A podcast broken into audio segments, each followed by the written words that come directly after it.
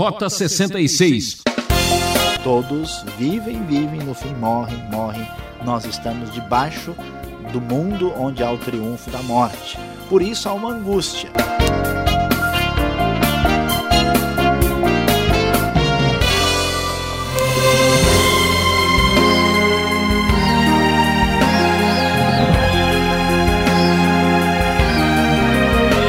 É nada de tristeza e angústia.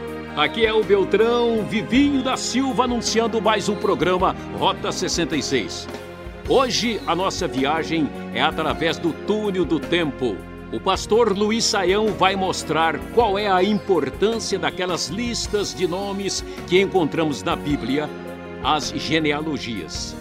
Estamos no começo da série de estudos no livro de Gênesis, capítulo 5 se você está se sentindo perdido no tempo e no espaço, achando que Deus está longe e sem tempo para você, venha descobrir que o Deus da Bíblia intervém na história humana. Vamos juntos para mais essa emocionante aventura bíblica no Rota 66. Capítulo 5 do livro de Gênesis. Hoje nós vamos estudar sobre o túnel do tempo. Nós vamos encontrar no capítulo 5 a genealogia a partir da descendência de Adão, passando por seu filho Sete.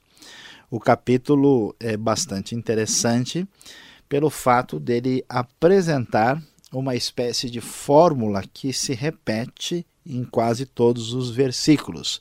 O texto sagrado nos diz, por exemplo, a, aos 130 anos, Adão teve um filho, a, deu o nome do filho depois que gerou o filho, viveu mais tantos anos, no caso de Adão, 800, gerou filhos e filhas, e depois o texto diz viveu ao todo tantos anos e morreu, no caso de Adão, 930. Essa fórmula aparece repetida ah, tendo aqui dez nomes na genealogia que vai de Adão até Noé. Nós temos Adão, Sete, Enos, Cainã, Maalaleel, Jared, Enoque, Matusalém, ah, Lameque, esse é outro Lameque, e finalmente Noé. E quando lemos um texto como esse, alguém poderia imaginar, mas qual é o valor disso? Né? Para que ficar lendo genealogia? Eu mesmo conheço pessoas na igreja que vão tentar ler a Bíblia e quando chegam nestes textos e nas histórias de genealogia, eles abandonam, até pulam e passam a ler um outro texto mais interessante. A razão por que esses textos estão aqui, porque a Bíblia dá um valor muito grande à história. É, nós estamos talvez um pouquinho mais acostumados a um tipo de cultura, uma cultura mais existencialista que valoriza intensamente a experiência, vamos dizer, individual, emocional e particular e perdemos um pouco a referência da história. Mas a Bíblia diz: olha, o que Deus fez é verdade, verdade realmente eh, real porque aquilo aconteceu, tem nome de pessoas, existiram uh, indivíduos, eles estiveram uh, sendo uh, trabalhados de, por Deus, ou Deus lidou com eles, os disciplinou, os orientou. Isto é, é fato, isto é acontecimento real. A nossa experiência está fundamentada na história. Por isso, o texto bíblico faz questão de fazer essa ponte essa conexão, mostrando que a história é uma realidade. É importante destacar que as pesquisas bíblicas mais profundas vão mostrar para nós que esta genealogia aqui é uma seleção. Você pode observar que nós temos 10 nomes, 10 é um número importante em Gênesis. Quando nós lemos que alguém gerou a outra pessoa, sete gerou Enos, essa palavra gerou pode significar que ele foi o ancestral, que ele foi ah, talvez o avô ou tataravô, porque o texto não traz todas as pessoas. Era um costume no Antigo Oriente Próximo a ter tabelas genealógicas com a esse tipo de tratamento. Então, daí nós levantamos aquela questão que muitas vezes tantas pessoas levantam: será que nós conseguimos calcular com exatidão a idade a, do homem sobre a terra quando ele surgiu? Fica um pouco difícil, porque nesse caso nós a, temos aqui uma genealogia selecionada. E quando lemos o texto também nos chama a atenção que os homens vivem muito tempo. Então, nós vamos encontrar um grande grupo ah, de pessoas aqui que ultrapassa 800 anos e alguns chegam até mais de 900. Uma grande questão discutir como era essa questão da cronologia, quantos anos as pessoas viviam, como é que fica isso. Nós vamos dar atenção mais para frente sobre este assunto. Vale a pena observar que o texto bíblico ah, faz questão de retomar a importância de que o homem foi criado à imagem e semelhança de Deus. Diz o texto logo no versículo 1, quando Deus criou o homem à semelhança de Deus o fez. E nesse caso, há uma lição importante, porque o texto diz que criou macho e fêmea, ou melhor, homem e mulher. Quando eles foram criados, Deus os abençoou e os chamou de homem ou de ser humano. Aqui nós temos a, a palavra a, macho e fêmea, e Deus, quando os criou, os chamam de Adão, no sentido de ser humano. E o importante aqui é observar que a imagem de Deus está presente tanto no homem como na mulher, o que era algo muito, vamos dizer, além do que se imaginava no antigo Oriente próximo, especialmente no mundo das civilizações dos semitas. Historicamente, homem e mulher sempre estiveram numa relação, às vezes, de distanciamento e de ruptura. Ah, nós temos aí os desvios do feminismo e do machismo, e aqui os dois são vistos como igualmente dignos, ah, sendo criados por Deus e tendo a imagem de Deus. Ah, e quando vamos para frente no texto, nós vamos perceber alguns tópicos que chamam a nossa atenção de maneira especial. O primeiro é Enoque. É interessante que Enoque uh, ele é a pessoa sétima na genealogia uh, de Adão por meio de Sete. Da mesma forma como Lameque foi o sétimo de Caim, Enoque é o sétimo aqui uh, na genealogia através de Sete. E é surpreendente observar que ele é a pessoa destacada. Em vez do texto dizer que ele viveu tantos anos, diz que ele andou com Deus, que ele tal, teve tal comunhão com Deus que chegou num clímax, num ápice extraordinário, que a sua experiência foi diferente. Por fato de ter andado tanto com Deus, de ter desfrutado desta a comunhão extraordinária, Deus o levou para si numa espécie de arrebatamento ah, ele não foi mais encontrado. Enoque, aqui, segundo a redação do versículo 24, não passa pela morte como os demais homens, passando então a, a ir à presença de Deus de maneira particularmente diferente. Isso nos mostra que a conclusão de uma genealogia marcada pela dependência de Deus, ela é extraordinariamente abençoada por Deus, mostrando a oposição ao que aconteceu com Lameque. E nós vamos uh, perceber outro fator assim que chama a nossa atenção no texto, é o fato de Matusalém, que é filho de Enoque que andou com Deus, aparecer na Bíblia como a pessoa que mais viveu na história, chegando a 969 anos. Não há nenhum registro nas escrituras de alguém que pudesse ter vivido mais do que o próprio Matusalém. Ah, e, finalmente, nós vamos ah, perceber que o texto nos assusta.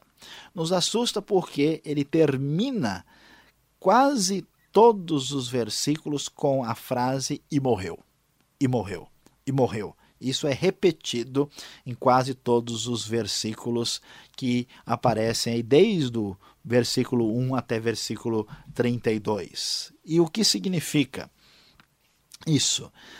O texto quer nos dizer que a morte tinha alcançado o seu triunfo, que o homem distanciado de Deus, o homem ah, que deu espaço para o pecado, o homem que ouviu inicialmente aquela palavra, certamente morrerás, Deus está dizendo claramente que esta realidade é fato definido na história humana. Todos vivem, vivem, no fim morrem, morrem. Nós estamos debaixo do mundo onde há o triunfo da morte. Por isso há uma angústia, por isso há um desejo de que essa história, que é uma história cronológica, também se torne uma história de redenção, uma história de salvação, uma história que venha ser alcançada pela graça divina de uma maneira especial. Aí surge no fim do túnel, nesse túnel do tempo, no fim do túnel sempre há uma luz. E essa luz é uma luz de esperança. Por isso, quando nasce o último, que é Noé, o texto nos diz no versículo 29 que foi-lhe dado o nome de Noé, que significa consolo, conforto, porque ele nos aliviará do nosso trabalho e dos sofrimentos de nossas mãos causados pela terra que o Senhor amaldiçoou. Então, nós vamos ter aqui uma esperança, uma promessa de esperança que o futuro tem coisas boas pela frente, porque Deus certamente mantém a sua bondade e a sua graça para com todos aqueles que o buscam e estão em relação histórica com ele. E aí o texto termina, então, dizendo que Noé havia nascido e tinha três filhos, Sem, Cão e Jafé, preparando o ambiente do livro de Gênesis para capítulo 6, quando nós teremos a apresentação da famosa e tão conhecida história do dilúvio que traz julgamento sobre a terra.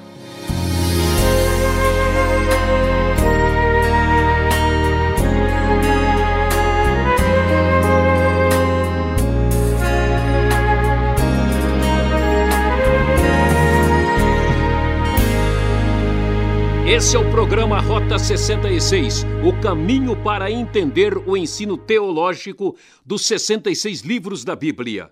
Hoje o nosso tema é genealogia, o túnel do tempo em Gênesis capítulo 5. O professor Luiz Saião está explicando o porquê de tantos nomes numa lista de antepassados. Credo! Até parece livro de cartório. Faça sua pergunta. Escreva para a Caixa Postal 18.300, CEP 046 26-970, São Paulo, capital. Rota 66 tem a produção e apresentação de Luiz Saião, participação e redação final de Alberto Veríssimo. E eu sou Beltrão, o âncora do programa. Você quer saber por que os homens viviam séculos na antiguidade? Então preste atenção nessa conversa. Bom,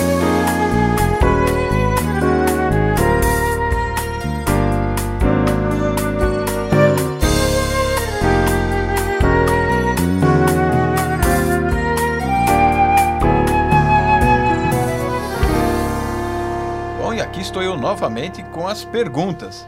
E sua, talvez, que está acompanhando Rota 66, está doido para fazer aquelas perguntinhas, né? E esse texto está recheado. Primeiro eu quero perguntar para o Luiz Saião. Para que tantos nomes? Parece uma lista telefônica. E olha que não é só esse aqui, hein, Saião? Como é que a gente tem que ler mesmo todos esses nomes? Tem que decorar tudo isso?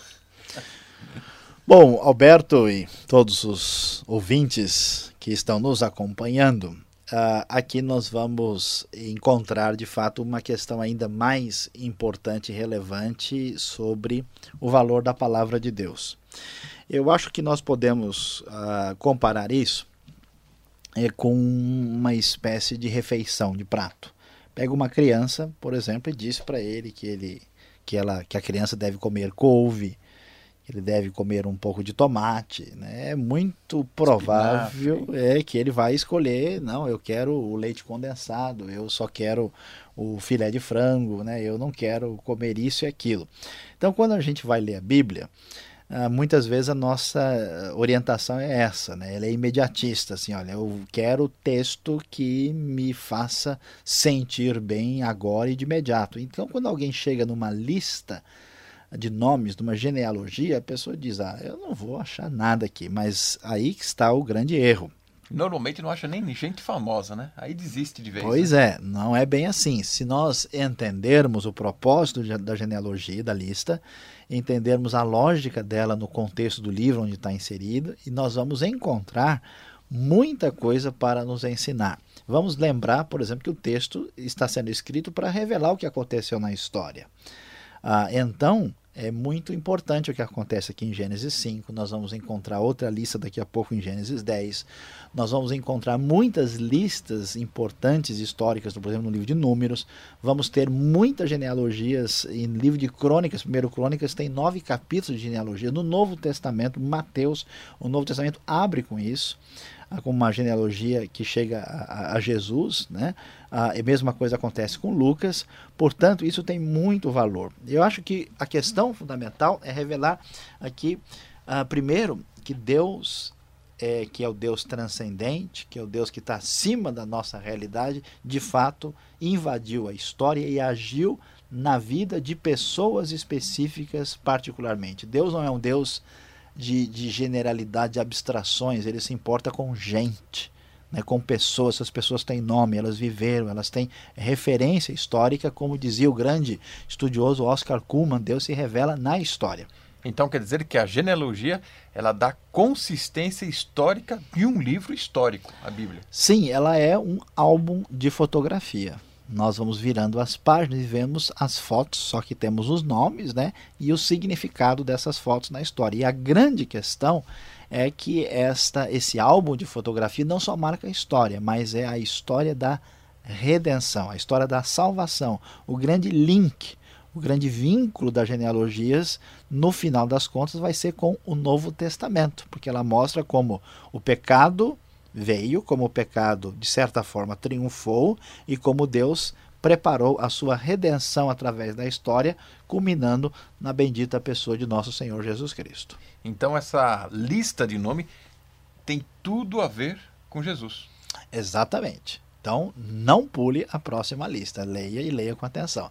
Só acho que a gente não deve tentar escolher nome de filhos, de amigos aí, a partir da genealogia. Nem sempre isso dá certo. É verdade. Agora, um outro fato que chama atenção nesta lista de nomes que eh, até agora estamos observando. Será que dava para viver tanto tempo assim naquela época? 900 anos, 800 e tal. Olha, eu queria um plano de saúde como o deles, né? Ou o mundo deles era bem melhor, né? Não existia nenhuma nenhuma carne contaminada, não existia nenhum pão com bromato, então dava para viver melhor. Qual o segredo de viver tanto tempo, hein, professor? Talvez a carne nem tivesse febre aftosa, nenhum problema desse tipo, né? Mas nem veja a, bem. Nem um frango, né? É, veja bem. Uh, na verdade, o problema ainda é mais complicado. Quando nós olhamos os diversos manuscritos antigos da Bíblia, nós vamos ver ainda diferenças maiores entre esses números. Uh, e nós já mencionamos que essas, essas genealogias são selecionadas. Nós não temos todo mundo aqui. A intenção era apresentar a lista das pessoas que estavam sendo consideradas, conforme o costume da antiguidade. Uh, nós não temos certeza do valor exato desses números. Para a gente ter uma ideia como a possibilidade é grande desses números não serem tão literais assim, é que descobriram, por exemplo, na Suméria, na Babilônia, uma lista de reis, parecidíssima com a lista da genealogia de Gênesis. E lá nós encontramos reis que viveram 20 mil anos, 30 mil anos, o pessoal tinha uma saúde né? impressionante. De ferro. É. Uh, e nós entendemos, como era um gênero na antiguidade, falar de reis uh, uh, aumentando plenamente tudo que eles foram, que eles fizeram, como uma maneira de elogiar. Assim como a gente diz, estou esperando você um século hoje, isso não significa 100 anos, havia esse costume lá. Apesar de pensarmos que os números talvez não sejam totalmente literais, e se forem literais, não sabemos que tipo de ano eles estavam utilizando, até porque isso é uma referência a um mundo muito antigo, não há Que condições. folhinha era essa que eles marcavam? Né? Pois é, qual o calendário que estava em, em, em vista, então não dá para nós sabermos. Apesar disso, nós vamos perceber ah, que, ainda que esses números possam ser um pouco diferentes, ou até mesmo diferentes, os homens viviam mais do que eles passaram a viver depois do dilúvio. Tanto é que a ideia é que a qualidade de vida diminui. Eles possivelmente viviam num mundo diferente do nosso, com condições físicas biológicas que favoreciam uma certa longevidade e que depois do dilúvio a gente percebe que diminui. O tema, uh, um dos temas de Gênesis é destacar uh, essa fragilização da vida uh, por causa do pecado e do distanciamento de Deus. Então o que a gente deve dizer? Que eles viveram muito, mas como calcular isso no nosso número exatamente, a gente ainda não está em condições de dar uma resposta definitiva sobre isso. É, pressão e atmosfera aí faziam a diferença naquela época, antes do dilúvio, né? Podemos dizer assim, né? Existe uma possibilidade.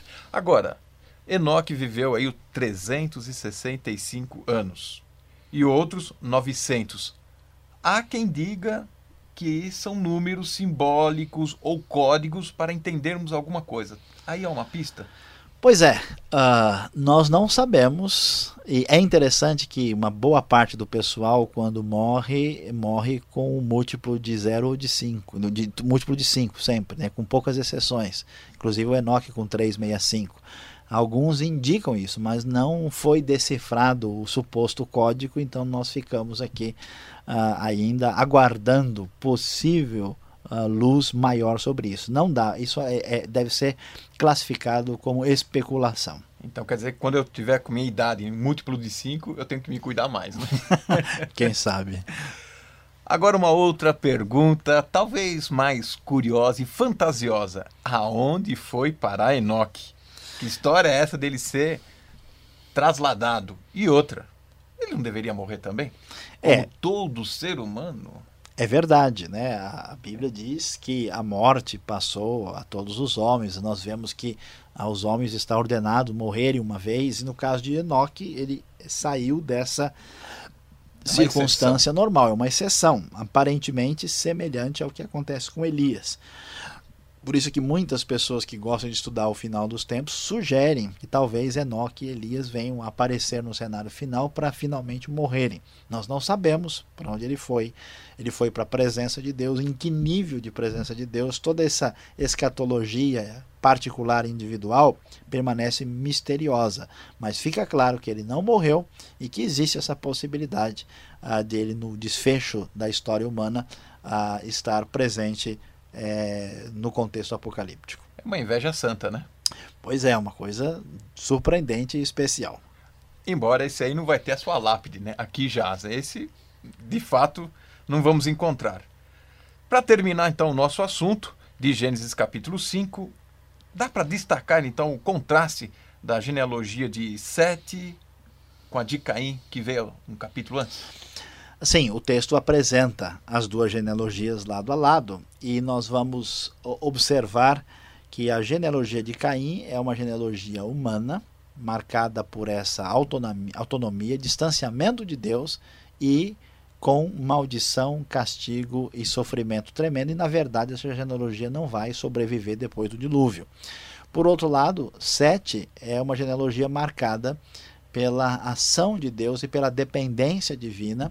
É uma genealogia muito mais abençoada e que termina com um uh, projeto de esperança no futuro que Deus iria agir através da história. A geração de Caim tinha visibilidade, tinha aparentemente mais poder, mais força, mas rompeu com o mais importante, com Deus. Isso é importante para nós hoje, porque às vezes quem está interessado em servir a Deus fica desanimado. Ele vê um mundo de deslumbres, ele vê um mundo de coisas extraordinárias e, e de manifestações né? uh, maravilhosas, de poder, de força, né? de, de glória, e pensa: puxa, mas os cristãos verdadeiros muitas vezes estão fora desse cenário tão glorioso mas a Bíblia diz: olha, a relação com Deus é fundamental. Jamais imagine que você pode comprometer esse relacionamento com Deus por causa dos aspectos cainíticos né, do mundo de hoje. Então, aí nós vemos esse contraste forte: a geração de Caim vai embora e a geração uh, de Sete permanece. Assim como os grandes nações poderosas do passado, Babilônia, Egito, Assíria, desapareceram e o povo de Israel foi preservado com seu testemunho através da história. Bom, obrigado, Sayão. Estou satisfeito por enquanto. Vamos seguindo.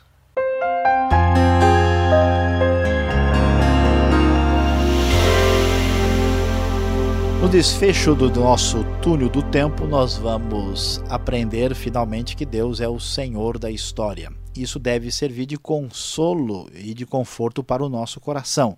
Muitas vezes nos desanimamos como se Deus tivesse deixado o mundo, tivesse abandonado tudo, e através dessa genealogia vemos que Deus está no controle e que as coisas vão acontecer conforme a sua história redentora no seu triunfo final.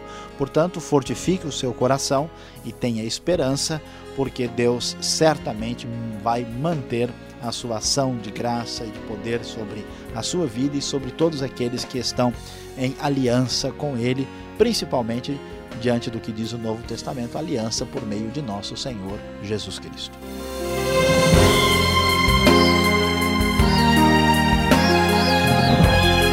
É, o programa Rota 66 vai parando por aqui. Espero você no próximo programa, nesta mesma emissora e horário. Contamos com a sua audiência. Fique com a paz de Cristo e até lá.